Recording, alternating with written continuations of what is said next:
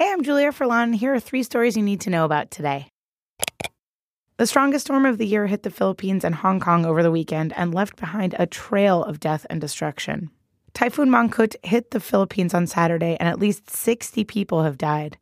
Many more are feared to have been killed after a mudslide as well. By Sunday, the storm hit Hong Kong. It's the strongest storm that's hit there in decades. Hundreds of people were injured, and a lot of buildings were severely damaged. Not surprising, since the storm's wind speeds reached up to 107 miles per hour. Hong Kong's official weather forecast agency noted 11 foot storm surges, which is a record high. The government didn't declare the day after the storm a holiday, so people still had to try to get to work yesterday. It was disastrous. With so much public transport out of service, stations basically looked like mosh pits of people trying to get to work. Mangkhut has since moved to southern China, where more than 2.5 million people have evacuated from Guangdong, China's most populated province. The storm has now weakened, though. For all the news that you need related to Typhoon Mangkhut, head to BuzzFeedNews.com. One of the most influential professional organizations for doctors in the U.S. just released a new policy aimed at helping pediatricians provide better care for transgender and gender diverse youth.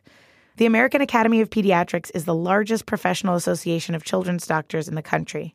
It announced the new policy yesterday, which includes guidelines around language, treatment options, and care to be used with patients whose gender identity is different from the one that they were assigned at birth.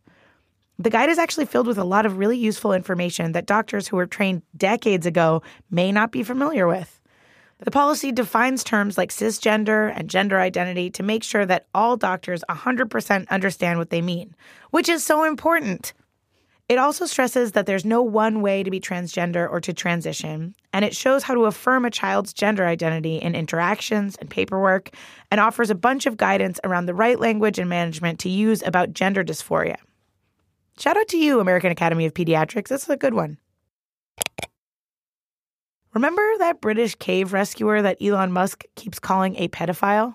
You know the one that Elon Musk kept saying he hoped would sue him? Well, guess what? Elon is going to have what he wants. The British diver, whose name is Vernon Unsworth, was instrumental in the rescue of those 12 boys trapped in a cave in Thailand over the summer. It all started when Unsworth criticized the mini submarine that Musk had made to help rescue the boys. Musk's response was to call him a quote, pedo guy on Twitter. Musk later publicly apologized, and then he revisited the accusations again. Consistency is not his strong suit. Musk then sent a bunch of emails to BuzzFeed News doubling down on his claims. He called Unsworth a child rapist. He claimed that he took a 12 year old bride and that he was asked to leave the Thai cave rescue site. All of these accusations are extremely wild, and if you want to read them, they're all at BuzzFeedNews.com. We asked Musk for evidence of these claims, and he didn't provide any.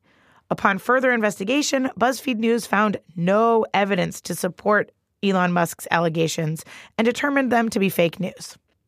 Unsworth's lawyer, L. Lin Wood, said in a statement, quote, Elon Musk falsely accused Vern Unsworth of being guilty of heinous crimes. Musk's influence and wealth cannot convert his lies into truth or protect him from accountability for his wrongdoing in a court of law. We've got all the lawsuits' juicy details on our website, so head to BuzzFeedNews.com for more. For more on the latest stories, download the BuzzFeed News app. And don't forget to check out the news from BuzzFeed News. This week, we follow the Trump Tower money trail, and it's just about as sketchy as you'd imagine. Get it wherever you get your podcasts.